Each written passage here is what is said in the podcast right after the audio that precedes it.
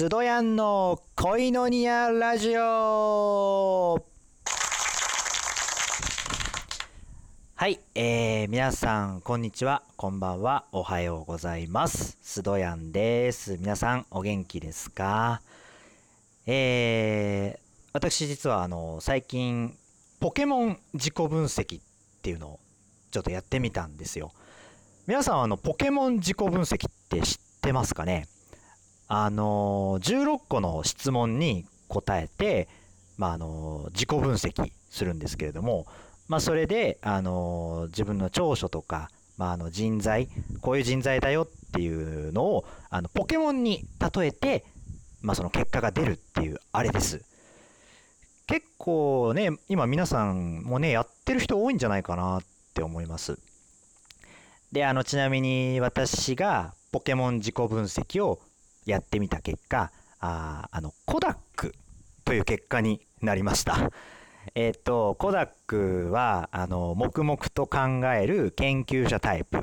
で、慎重に深く考えて、最終的に納得のいく答えを出そうとしますと。物事を考える時の集中力が高く、一度にたくさんのことをこなすより、一つのことに没頭する方が、あ結果を残せます。っていう結果でした。で、あの、まあ、確かにその通りだなと。あの私、物事は一つのことにあの集中しちゃうので、で、なんかこう、二つのことをなんかこう、同時進行するっていうのは、あのそれ昔から苦手でした。ね、あだから、あ当たってるなと思います。皆さんもこう、ポケモン自己分析してみて、えー、皆さんはどんなポケモンでしたかね？はい。で、あのー、以前3回目の放送の時に、まあ、カリスマっていう話したんですけども、まあ、それで、ね、あのー、自分の長所とか、みんな持ってますよっていう話したんですけど、まあ、気づかなかった、自分でも気づかなかったら人に聞いてみたらどう？自分のこと聞いてみたらどう？って話したんですけど、まあ、あの、こういうね、自己分析の方法も持って、まあ、こんな風に、あの自分の長所、良いところ、カリスマとか、あと才能も分かりますよね。はい。そんなんで調べてみる方法も一つだなって思います。で、あの、今、才能、まあ、って言ったんですけども、実はこれ、あの、才能を意味する英語があります。あの、タレントですよね。タレントです。あのタレントってね、まあ、聞くと、まあ、芸能人っていう意味が強いんですけれども、もともとはあの才能とか技能を意味する英語です。でも英語なんですけど、これ、このタレントの語源は、あの重量の単位を表すギリシャ語タラントンが由来なんです。で、あの、このタラントンっていう言葉は、あの、金や銀の重量もまあ測ることから、そのお金の貨幣の単位としてもまあ使われていたそうです。でもそれが、まあ今のその才能っていう意味になったのは、あの、才能に応じてタラントン、まあお金を分け与えるというお話があるんですけども、これがあの新約聖書、マタイによる福音書に記述されてる、まあそれある一つの例え話があります。で、そこから来てます。でもまあ、その日本では、まあ、その才能とか技能の意味から、あのまあ主に芸能人の意味で用いられるし、でそこからまあもうもはや才能の有無にかかわらず、まあ、テレビやラジオに出る人を、まあ、タレントって呼ぶようになりますね。はい。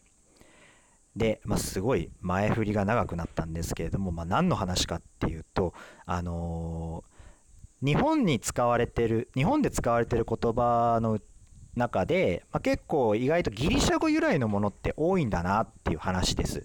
で今日はまあそんな話そんな言葉を集めてみましたみたいなただのただのギリシャ語ぶっちゃけトークです。でまああのこのラジオのタイトルのコイノニアもあの共有っていう意味を指す、まあ、ギリシャ語ってお話ししたようにあの、まあ、結構私まあ、ほんのちょっとですけど、ギリシャ語をちょっとかじってたので、多少は、まあ、あの会話はできないですよ。単語程度なんですけれども、ちょっと知ってます。まあ、で、なんでかっていうと、もともと私はまあ聖書を少し読んでるんですけれども、以前ちょっと聖書を深く学ぶ時があってその時にギリシャ語も少し習ったことがあります。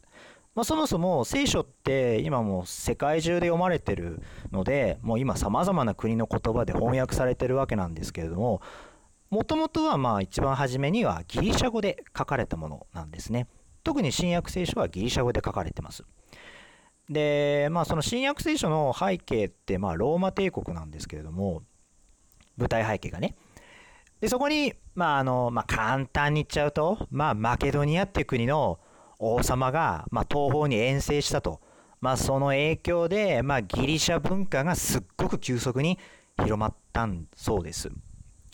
で、まあ、この聖書っていう本もなんかこのこれを、ね、ユダヤ人たちだけに共有するのではなくてあのもうこれを広い地域で読まれて、まあ、後世に残すためにあのギリシャ語で書こうというと言われております。なので、はい、ギリシャ語が選ばれたと言われております。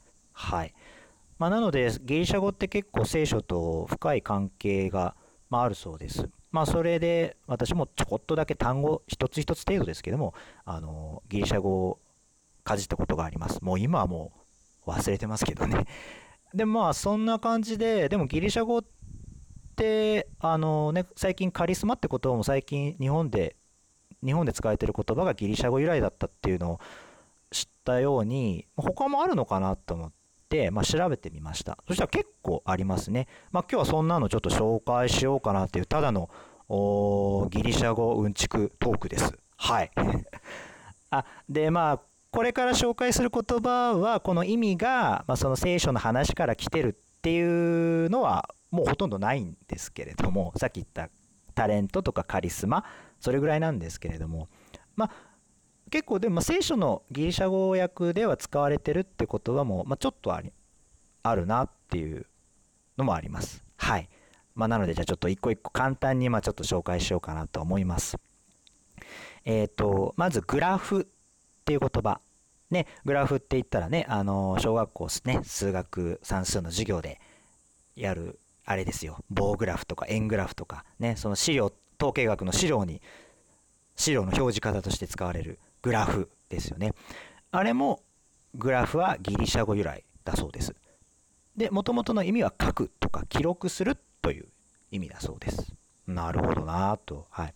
で確かにグラフってっていう言葉はちなみに聖書でも、あの、よく使われてましたはい習ったことがありましたね確かに書くって言葉は一応聖書にもありますのでね。はい。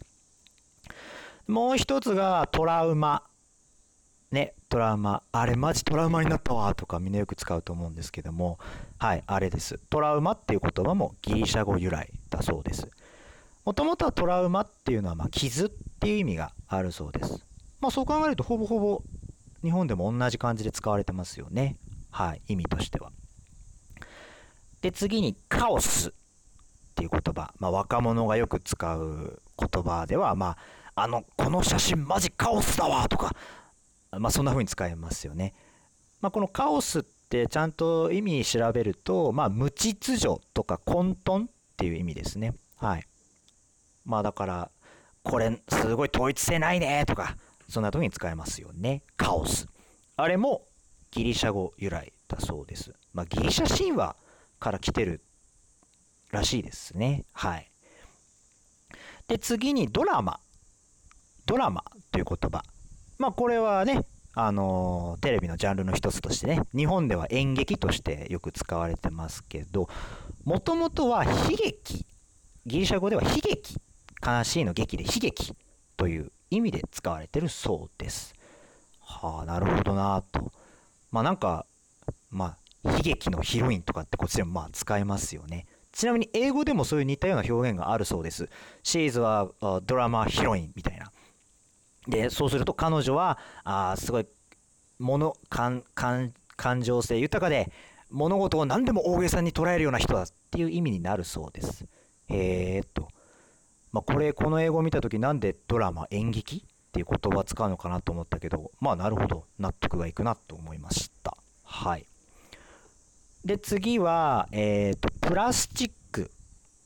プラスチックですね。プラスチックも、これはギリシャ語由来なんだそうです。はい。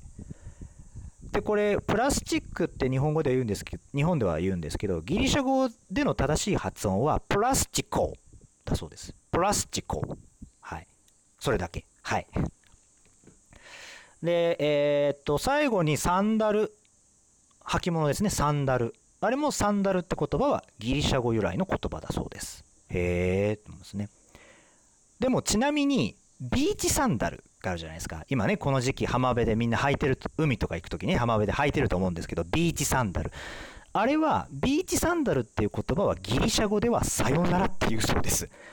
日本でいう、まあ、バイバイさよならっていうあのさよなら別れる時に使う言葉発音も全く一緒なんだそうですだからこうギリシャ人に別れる時にはさよならって言っちゃうとん？ビーチサンダルっていう風になっちゃうそうですねはいということで、まあ、お時間が来てしまいました。今日はまあ、日本で使われてる言葉は実はギリシャ語由来だった。そんなのを集めてみたっていう、そんな話です。よければ、あ皆さん、いろんな人に話してみてはいかがですか？ただのトリビアでした。では皆さん、ありがとうございました。じゃあこう言って締めましょう。